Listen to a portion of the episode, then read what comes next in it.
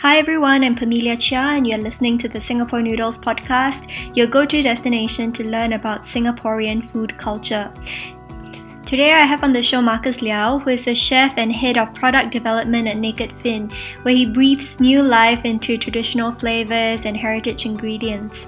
In this chat, he talks about his Peranakan heritage and how modernization can be a way to keep traditional food alive. At the end of the conversation, he also shares his favorite places to eat at in Singapore. Could you tell me how you got started with cooking and how you decided that you wanted to be a chef? Um, I I mean, growing up, it's uh like a typical like Peranakan household. Like you, you, even though like I wasn't obviously I wasn't interested in like cooking when I was very young.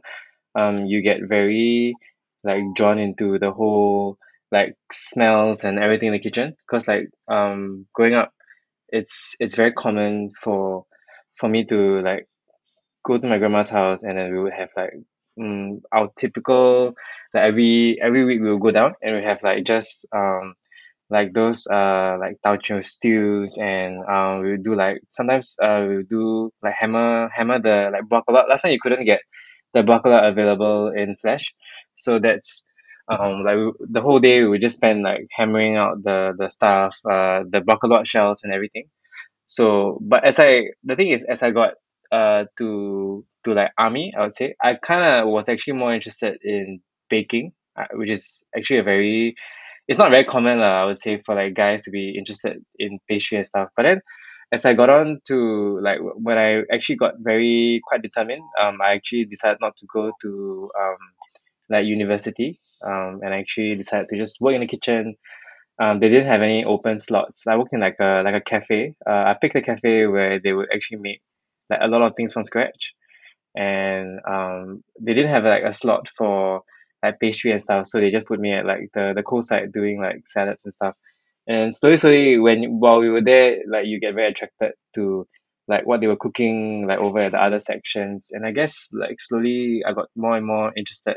And yeah after that I didn't I didn't really after after a while I really wasn't interested in pastry anymore I guess. Yeah, that's so interesting. I feel that pastry is so unorthodox for, for guys to get into, right? Because it's seen as like a kind of feminine domain. Um, so why why were you interested in it in the first place? uh to be very honest I I thought that uh it's okay it sounds very shallow but uh I thought that like if I bake stuff uh like girls would be more interested I would say yeah no no it's, it's very very shallow but like uh, when I was during the time where I started to bake it was very it was a very big thing to do like macaroons and you know all that stuff. So it was at the point of time it was like damn trendy. So I thought that it was it was like I was like oh like um I think it's very interesting. And at the point of time in school uh I did like triple science and stuff. And baking is almost uh, it's like it's it's very it's very specific. It's almost like a science um like with like the measurements and everything. So I think that was also the part that kind of like drew me to to like doing the pastries and stuff. So I guess like uh after a while I got more and more interested and yeah it's uh shallow as it sounds this, this was like one of my earliest uh earliest memories of uh like actually doing something like to cook alone without like my, like my grandparents or like my dad Oh, that's interesting. But it's so true, you know, it's so linked to chemistry. But what about kueh? You know, kueh is also desserts, but do you think it's more about the, you know, like guesstimation, just like cooking, or do you think it's very similar to pastry making in that it's precise? Um, for kueh, it's a lot to do with guesstimation. Uh, with like my grandmother, my grandmother doesn't really do a lot, a lot of kueh. Uh, with like when I was young and stuff, but uh, how to say, like with even with like recipes that you see online and stuff, even though like it's very specific measurements, uh, a lot of things are actually very uh like based on guesstimation. And let's say like if you do like uh kuehs where most of the times they don't they don't really do things like over the bain. A lot of times they actually just like over the stove you directly cook like the custard and stuff. And like obviously like a lot with this kind of things a lot a lot of things can go wrong and you can't you can't really like look at like a recipe and and, and cook something like that at the same time. So I think it has a lot of guesswork. But uh as obviously like as a chef when we start to think about stuff like kuehs and stuff, we try to make things very consistent because like I mean every every for us to sell it like to have people to come and eat all the time obviously like things have to be very consistent and we gotta think of a bit more modern ways to make it uh to make like every day like the same especially when uh like in the future when I make kueh and stuff like you wouldn't obviously you wouldn't be there like all every day to like to oversee the process and stuff. So I think um as much as I think like guesstimation it's it's a very it's a very hot side uh chef to do but I think uh for in terms of like consistency wise you really cannot you really need to be a bit more precise I guess yeah Mm. And you also use vegetables in your kueh, right? And I guess that kind of throws off the, the precise nature of of a recipe. So how do you cope with that? I know that you incorporate things like Jerusalem artichoke into your kueh. Mm. Um, with that, we also we always try to um, get from the the same supplier and with like uh, we the supplier that we get from they all uh, have been with our company um Naked Finn for a very very long time. So we would actually they are very nice. They are like they are the kind of uh, suppliers where they would go to markets and get stuff for you. So there are certain things that we will look out for like oh um like when we adjust when we order the Jerusalem artichokes we want the like the fatter starchier ones. So I mean like with this kind of things um you can get very consistent produce but obviously um things like starch content especially with like Jerusalem artichokes um the starch content is like different with uh like different times of the season. But if you if you have like a proper recipe um and then you gotta we always do like little little test batches yeah to make sure that everything turns out very consistent. Because like with with stuff like we are we are doing stuff like Jerusalem artichoke kueh or like um corn salat there really isn't this you can't really like Google um this kind of things. So you just have to you just have to do trial and error. And especially like um now now it's in Singapore I would say it's much easier to get really really good kuehs um I mean from like Chalk Farm or even like online there's so many like people like uh doing like home baking. So people have in terms of kueh people tend to be a bit more um they tend to eat more often nowadays. So they really know like what they want in a kueh or like what's a good kueh or like what's a like not so good one so I guess like the the fear the fear of being of being judged like by like a like a those one of those like old old uh kueh grandmas I think that really that I mean that still that still scares me to this day when I still cause they're still currently serving like the corn salat uh at Magic Square Mm. so every now and then when like we get like an old like lady who's like a peranakan and that kind of thing in then it still it still makes me really very nervous cause kueh is very subjective right? Some people especially with like like salat some people like the rice to be harder some people like the rice to be softer or like some people like it to have like a hint of salt and stuff. It's it's not it's not that easy sometimes but with uh with like we are very lucky that we get good suppliers. And um so far Mm. whatever we've been getting like J chokes or uh Jerusalem artichokes or like corn they have been very consistent very, so far.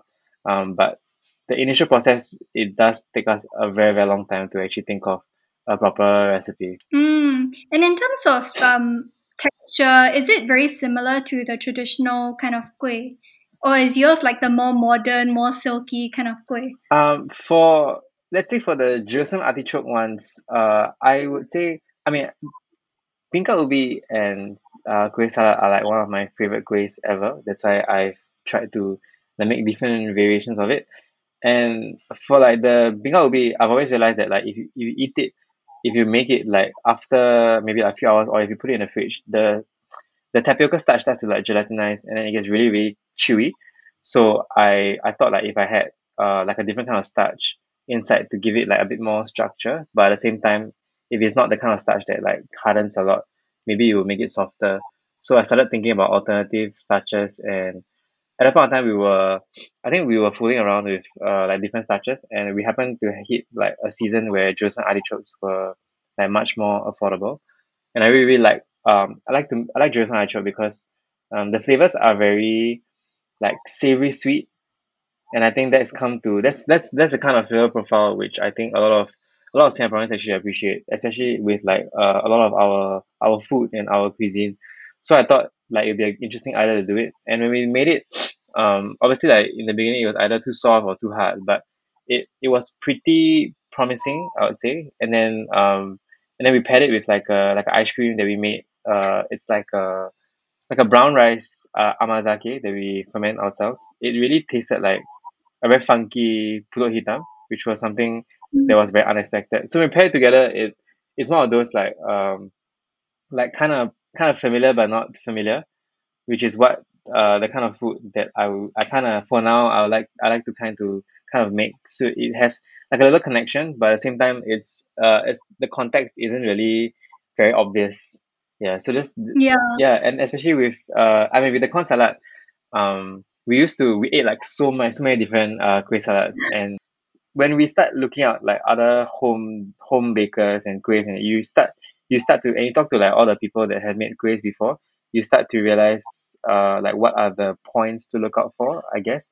And a lot of the one of the very big things uh of it was actually uh like they were they didn't like like air bubbles in the in the kueh so uh we I mean obviously like in the professional kitchen we have like vacuum pack machines and stuff. So we started to like vacuum pack the the custards and start to think about how to how to make the custard like really smooth really soft but at the same time um obviously it still like holds the structure and it doesn't like turn to liquid when you cut it and stuff.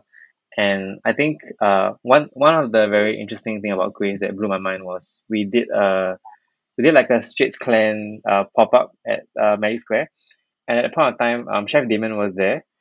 And he was selling kuehs also. And they were obviously like it's all like a group of like very old aunties. And they were so proficient with like doing kuehs and then uh for dessert we were doing the corn salat thing. Then they just like how you put corn in your in your kueh? Stuff obviously like they they were very like weirded out.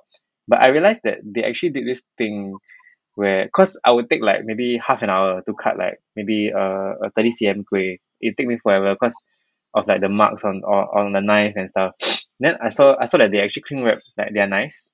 When me and Desmond and Abel all of us were like looking at it just like wow it just as a I mean we are all like western trained so it doesn't make sense that like by cling wrapping a knife you could like cut through anything at all. But everything was like so clean. Uh, when they when they cut the long strips they use like the knife with the cling wrap. And then when they cut the smaller ones they would use like those uh Bengawan Solo those happy birthday cake those kind of small little thing to separate. And everything was so clean you know, they didn't even need to clean their knives and and they took like probably like a quarter of the time where I took to to cut the kueh. And it's like oh my god and like that really like blew my mind Mm. You know, you said that you're Western trained, right?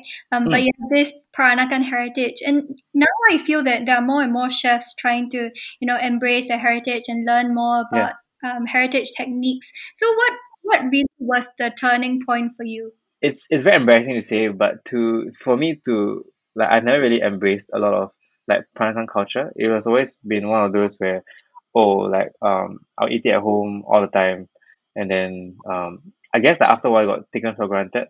So after after my grandma and my grandfather like passed away, we didn't have a lot of we didn't have a lot of time to like eat those kind of Peranakan foods a lot because my, my dad works overseas.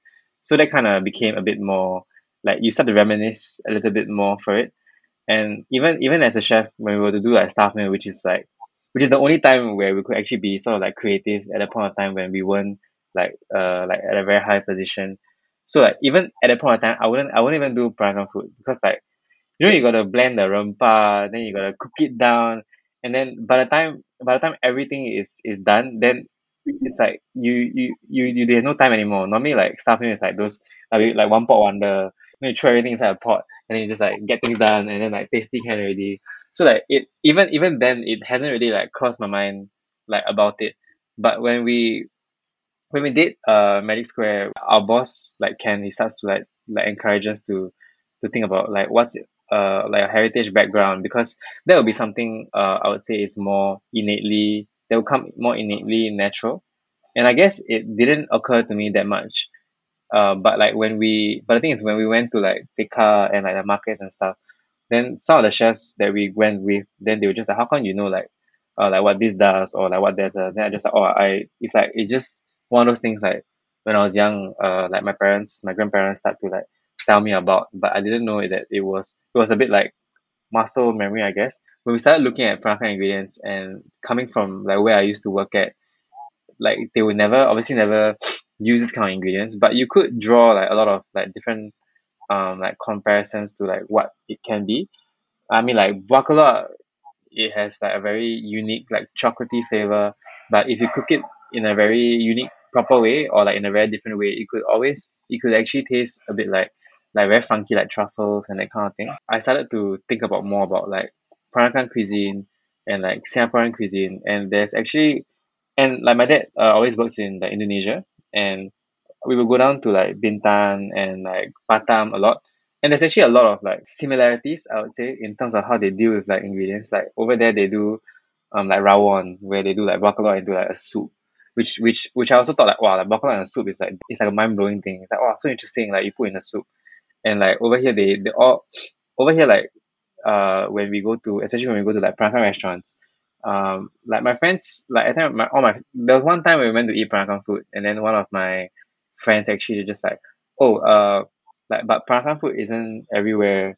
It's like all like the same stuff you know like they're all doing the same thing which is I mean on some level it is true but then I started to think about like oh like how come like every restaurant like all the Peranakan restaurant they, I mean there are there are certain restaurants like maybe the Babi Pongteh is nicer or like the Asam Pedas is nicer than the other restaurant. But it's true I mean they're all serving like the same ingredients same same uh same dishes. So like that got me like thinking like well if I think it'd be very interesting if I could actually use like Peranakan ingredients and actually pair it in like uh, obviously like in a different way and use use like a bit more of like my western techniques in it. So that's when like we started to play around more with like uh Peranakan ingredients Singaporean ingredients and try to see like how things move on. And yeah so far it's been a very it's a very interesting and very fruitful ride I would say yeah I find it very interesting whenever I look at your Instagram and I see things um, like local ingredients but treated in a very Western way or maybe Japanese way. So you Hmm. have things like your calamansi kosho and your petai miso, and uh, I saw galangal oil and things like that. So what was some of the you know more interesting discoveries that you have had? I really like belimbing Mm. it's uh it's a very native thing I would say but even but even like my helper in like Philippines they would just eat it with like dip it in salt and stuff it's super super like sour and like it's very very tannic. Um like gives a very weird like sensation in your mouth like after you eat it. We were just running out of uh the season for umeboshi. And then um we we missed the cutoff for umeboshi but we had like uh but I ordered like a ton of like purple shiso um left over. So that was one of the ideas that we tried to play around with. We tried to we went to pickle um like belimbing like how you do with umeboshi where we salt it and then uh we soaked it in like a solution uh with like sugar and like purple shiso.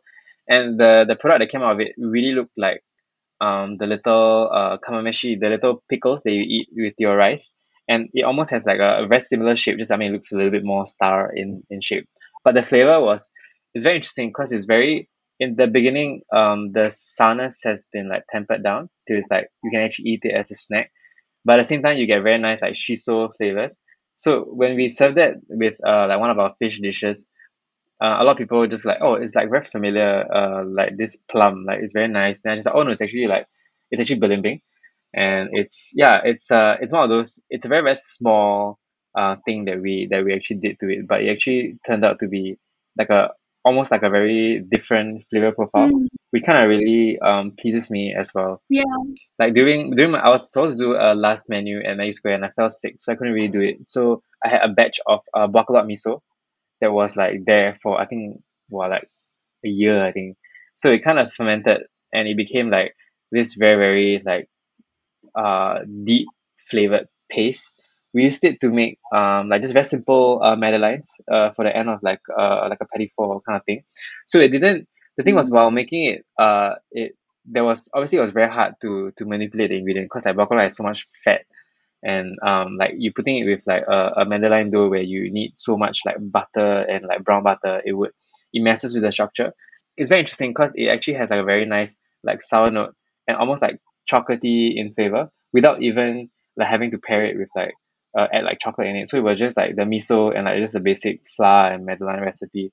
It was a very simple thing but I think it kind of um at the same time showcase what kind of uh food and what kind of things that we were trying to do at Magic Square Yeah, I feel Mm. like buah keluak is such a tricky one. Like I, I was trying to include buah keluak as a chapter in my book Wet Market to Table. And it was just like so expensive to, to procure and then to soak and then you have to like crack and extract. You just need to go through so many experiments. Was that really difficult? Like was it very time consuming? in the beginning we when we did uh the buah keluak, I mean we were very lucky that we actually there was a supplier at uh Tekka that could actually get uh like without the shell. So then then I didn't have to I didn't have to go through like the whole process of like taking it out. And then like with by doing the shell thing, a lot a lot of times when you open it, some of them are, are like rotten and, and then, like, you spend so much money on it, then Oh my then god, it's like yes. everything goes to waste. So like we're very lucky that we managed to find like a consistent supplier. But it does take a lot of trial and error because um how to say Peranakan Peranakan people as a as a stereotype is that they are like they're very like Italians, you know. Like you know when they go out and eat, then they, they just think like, oh my my my grandma grandma grandma cooks the best uh like like sotong or whatever. So it's it's very tricky to actually uh try to like experiment with Peranakan ingredients. So in the beginning when we were like people were asking us what we what we were planning to do, and then I would say like, oh, I want to do like Peranakan ingredients and like pair it in a different way and try to like do new flavors with it. Then people will people will actually actually go like, why would you want to like like like do this kind of thing if it's not broken? Like why fix it? You know? Yeah. Then I just ah, but but it's just like not tired man. Every time eat the same thing, you know that kind of thing. Especially with like buah keluak, it's something that people are very like. Once you think about buah keluak, they just think like okay with pork or with beef, like like even even saying to pair with like chicken pork is normal. When I pair it with like vegetables or if I pair it with like squid, then people go like oh like it's um it's a little bit weird. But I think uh the the environment of uh Magic Square, the way it's being um poised as a very as a bit more like adventurous, like experiment kind of uh flavor, I think it kind of uh, makes Singaporeans a bit more like willing to try.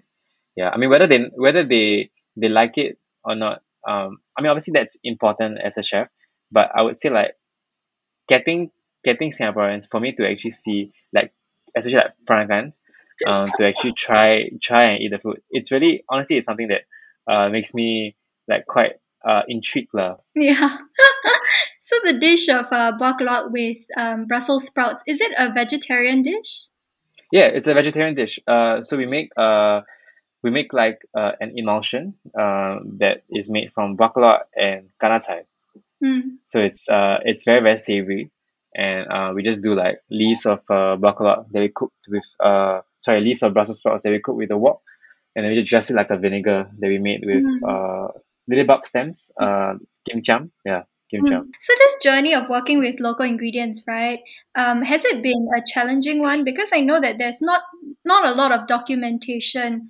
Um, so I would just love to to ask whether you feel that this is one of the hindrances why many chefs or many cooks are wary about um, exploring heritage ingredients and techniques. I totally agree. So going back to like Magic Square, so it, it, we do like a nine course menu, and then they priced it at like seventy eight dollars for like consumers, which is like a crazy like affordable price. Uh, I mean, we could still use premium ingredients, but um, we can't use a lot of it, so it kind of forces us to use more of like local ingredients. And I mean, in the beginning, for us, we were all like chefs that used to work at like very nice like uh like Michelin star establishments. You know, you get you get like super fancy equipments and uh your your all, all the all the ingredients are like wow from France and all that kind of thing. So when we, when we were saying like use like local ingredients, all of us were like huh like uh, I think I think it's not it's not doable to to be able to to create like flavors out of local ingredients. It is very very challenging, but it's something that I think everyone should all chefs should actually give it like a shot to actually try. The good thing, the good thing is that heritage ingredients in Singapore are very cheap. So we could like to actually achieve the same amount of flavor like with like a French ingredient is very expensive, but we could buy like a huge amount of it and like reduce it to intensify the flavor. And you can still bring you can still bring like Mm. heritage flavors like to like the forefront and still like even though like you pair it with like expensive ingredients, you can still make uh like heritage ingredients like the hero of like a dish.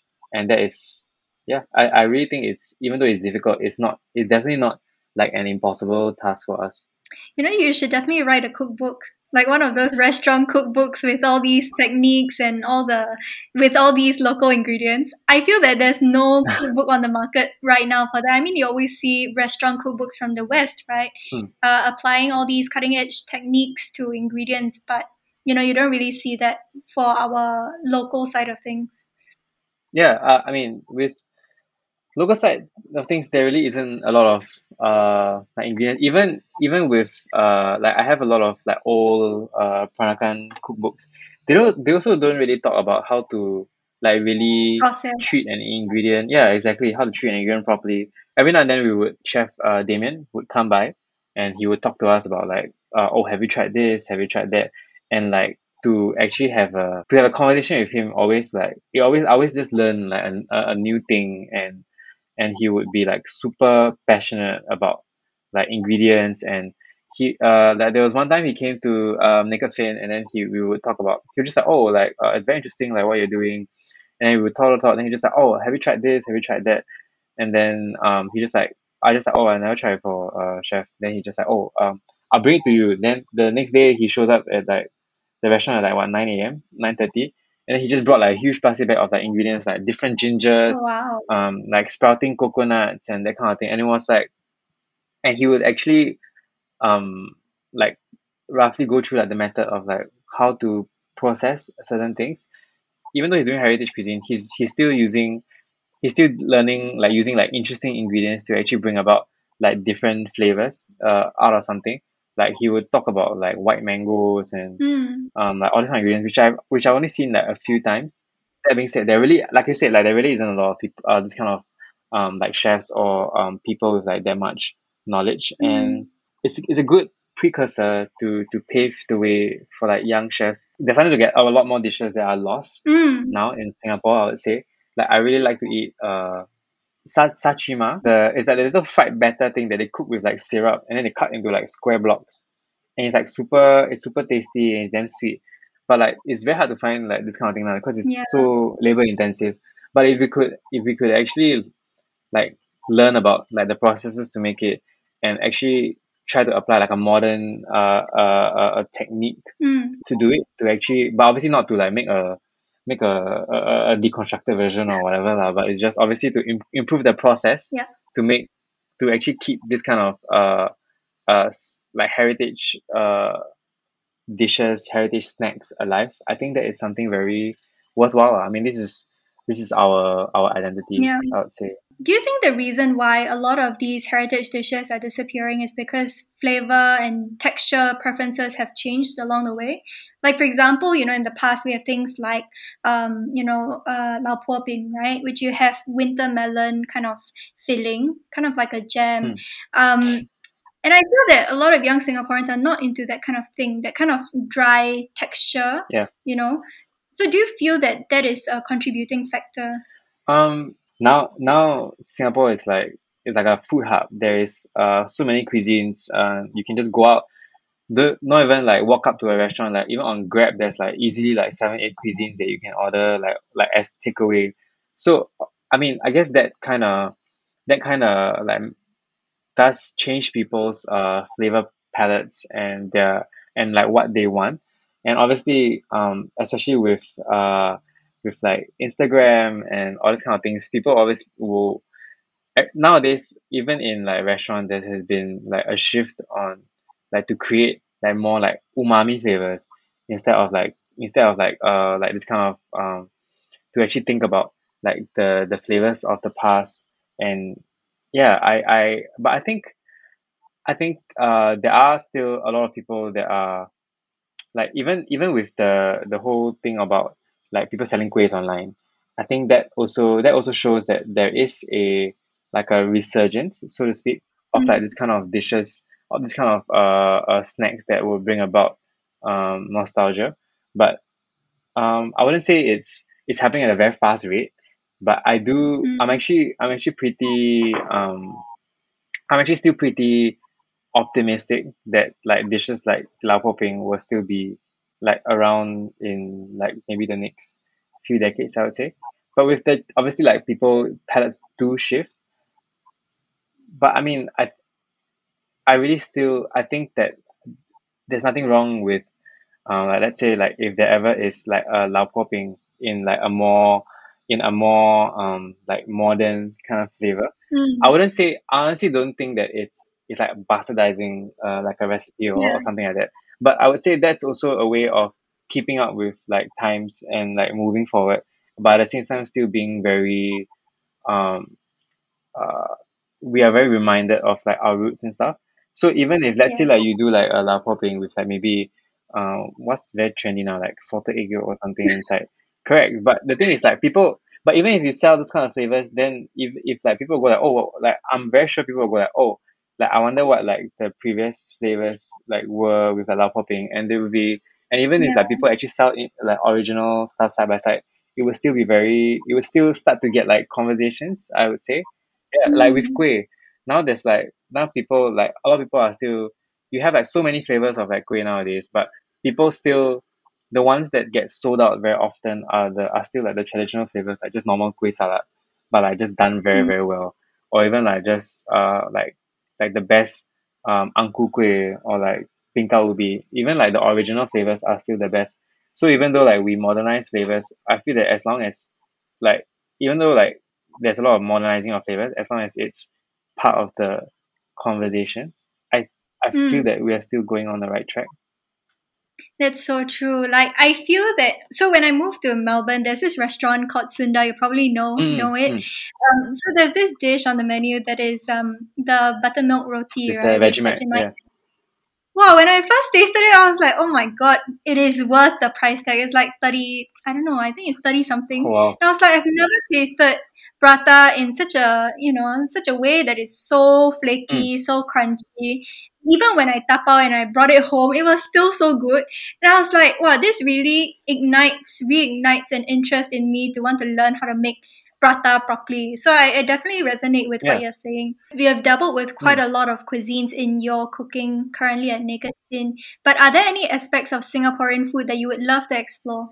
I actually I've actually never really dealt with uh like like Chinese cuisine, which is a very weird thing to say. Yeah, because um when so when we when we before we went to uh like Magic Square, we actually we were helping out at Magic uh Naked for the time being, and the chefs were all like uh mostly like Malaysian, um as you would with like a lot of the kitchens in Singapore, and like their staff meals, their staff meals are all like very uh, very homely and They'll make like uh sweet and sour pork or like um they'll do like those very nice like like soup and stuff. I mean I do have that at home, but the way I don't know, but the way they cook it is very very different because I guess it's because they're all they're obviously more in tune to like Chinese food, um, to us. So they probably like they know like little little tricks. Like like before before I actually worked at uh like Naked Finn in other restaurant, I, w- I wouldn't even know what um like velveting like was where you do like cornstarch and kind of I would never know any anything of that Mm. and then um when we start to and then they would like oh uh they would do like fish with uh like kangzhen which is just like soy water and sugar. But I just like oh that is oh this this, this is like damn tasty. Like what is this? Then they just like then they just look at me like you know like crazy. I don't know what it is like kind of thing. Just like oh just water and soy sauce. But it's to me it's, it's not a very innate thing for me to understand. Because like even for for Chinese I don't eat like I don't eat pen cai like for Chinese we do like bacalao and then my grandma would do like tap chai and just like throw a bunch yeah. of like fa chai inside. And then that would be like our pen chai. Mm. So all mm. these kind of things isn't very like uh something that comes to me very naturally. So. I mm-hmm. think that would be something very interesting. I mean like there's like hakka, you got like the what uh, you got like song panzi and then you got like lei. The kind of um because I always go to like markets at like Geylang Serai or like Tekka. But like uh I think in the last I think maybe four or five months I've actually went to uh like Chinatown markets a bit more often and like you got you got those like stalls just selling like a ton of like herbs and plants and and like to actually ask them why it is they actually can't really like tell you why it is they just like oh you cook this in water it's good for your stomach or like you know like they can't really Mm. explain like in terms of like Yeah. flavor profile or like obviously like obviously cannot lah because like this kind of thing it's it's a very Abstract. it's a very hard thing for people. Yeah exactly. It's a very abstract thing for people to actually like pin down what the flavor is. So it's really I think that is one of the aspects where I would want to like explore more. Even like I'm very embarrassed to say like I didn't I didn't know that like grass jelly literally came from like a little a little plant. Yeah cause I I just thought like oh it was like it maybe like it has like natural like gelling properties that it became like a block of jelly or something. But to actually see those kind of ingredients firsthand it's it's very interesting and it's something that I will want to to try to Mm. use I guess with the new Magic Square uh the chefs they're all um like have a Hakka and like Hokkien heritage. So when we do like um food tastings with them, I, I honestly get intrigued sometimes because they're just like oh uh like uh I made our, I made my own five spice because like you know I didn't like the the nutmeg flavor um in the five spice. Then I'll be just like oh I didn't even know there's like nutmeg in like five spice, you know. So it's like little little little little things uh like that. Just like it does like intrigue me like a lot and it's something that I wanna explore. Yeah. Yeah, I love that so much. I was talking to Gerald Ong, um, who is a chef based in Canberra Yeah. in Australia, and he was um talking to me about his experience working in a Chinese restaurant here. And he has like a sufu and everything, teaching how him how to use the wok and like velveting. And the first time I tried velveting, I was like so mind blown, you know. I was like, oh my god, it Yeah. tastes exactly like the tzuta, you know, down the road. But we never ever think of using such techniques at home. What about cuisines like Eurasian cuisine or like Indian cuisine? Do you feel like um kind of like locked out of these cuisines? So I guess like using uh for like Eurasian ingredients and Indian ingredients, it's something that I I I really very out of touch with. Mm. But um I think but we're very lucky lah. Like there's a lot of uh like if you go down to talk to like to like the the, the, the vendors or like the, the the people that are selling all the stuff, they actually will uh tell you about it. Yeah. Even though like it's not obviously it's not very um like specific. Um but we like when we when you read about um like making curries from scratch or like certain dishes, they have this thing called um like asafoetida. So we would I would just like oh like what is it you know like it's just so so complicated. Then when you tell people or like even with like green gooseberries that you see in those like Indian stores, when you ask them just like ah it's cook curry. Mm. Then like or like what is the spice for all is to make you to cook curry also. So it's like you you, you obviously like you you get very like huh like everything to cook curry then it's like what kind of what kind of like flavors or what kind of ingredients can I can I do with it? Then obviously it gets a bit like frustrating ah but but it doesn't it's interesting lah to actually try it and to go like oh actually like asafoetida has like this like very garlicky Mm. flavor or like um even like green gooseberries are like as almost as tart as like belimbing. Mm. I I do feel obviously like in the beginning I do feel at uh a bit of a, a- disadvantage because like, I obviously haven't haven't haven't really like eaten a lot of um this kind of food but going back to like the Singaporean uh, heritage and cuisine I think that's what makes us like Singaporeans like really lucky even like to actually if we ever have the oppor- opportunity to look in Mm.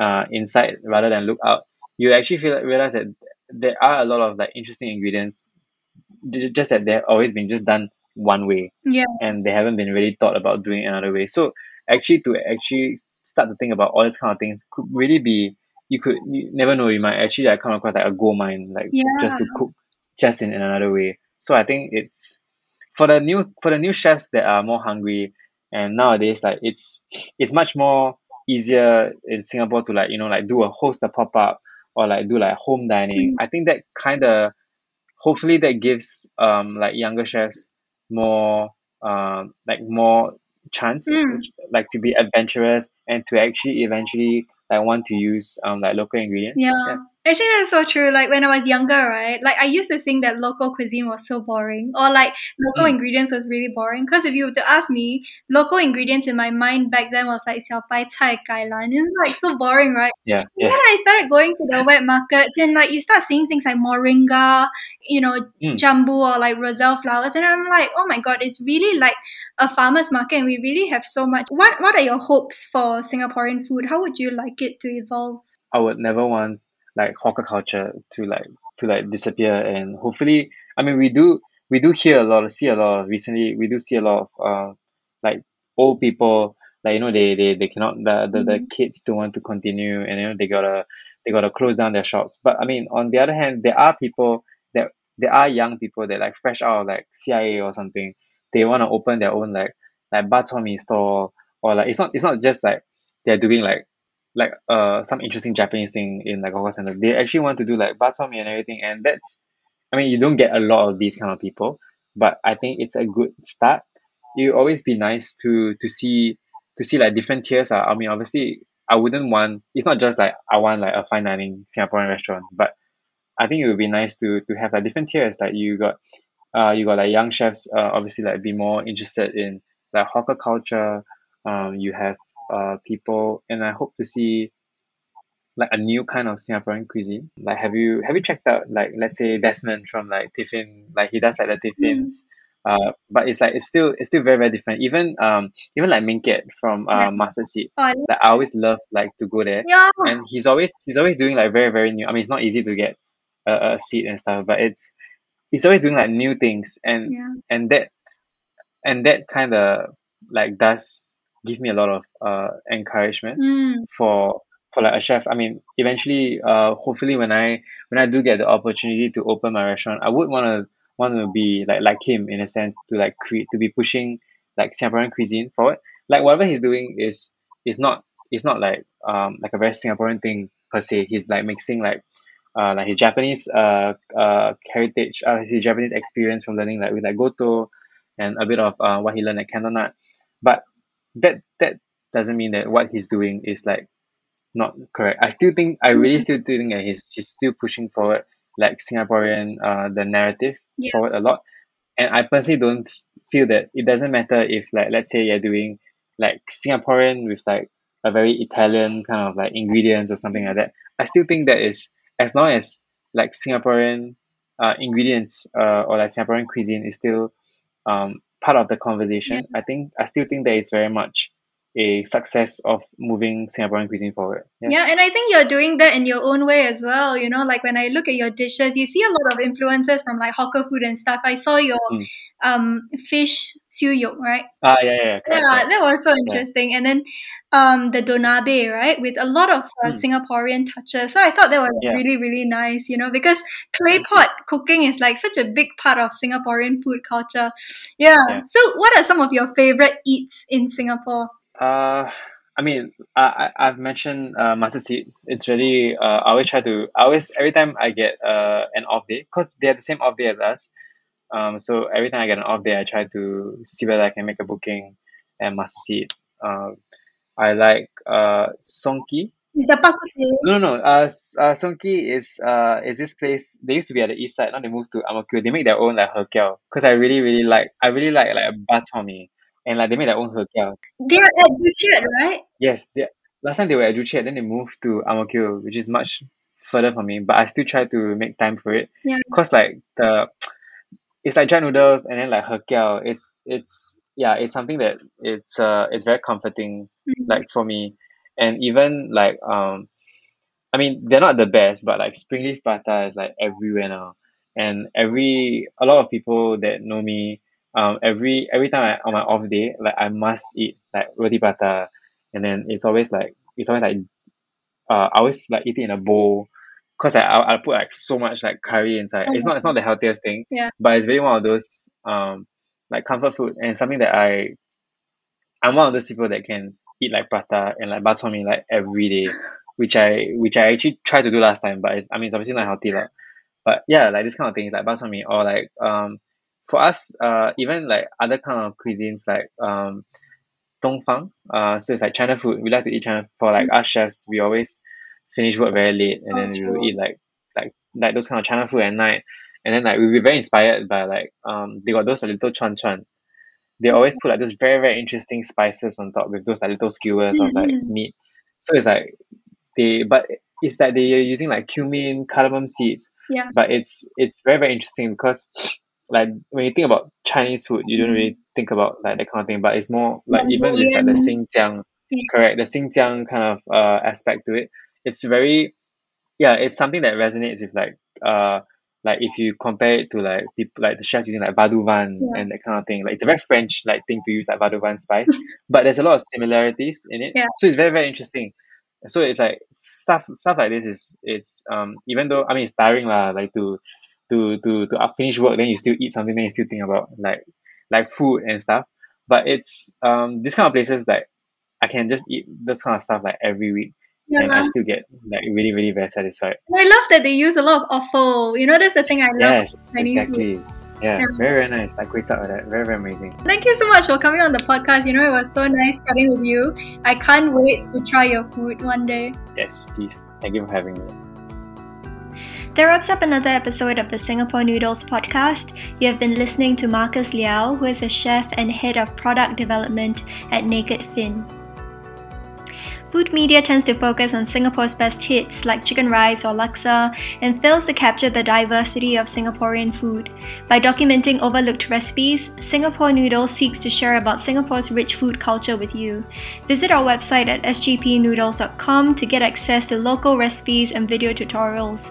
We also have a newsletter where we share about the history and cultural context of local food at sgpnoodles.substack.com. That is S U B S T A C K.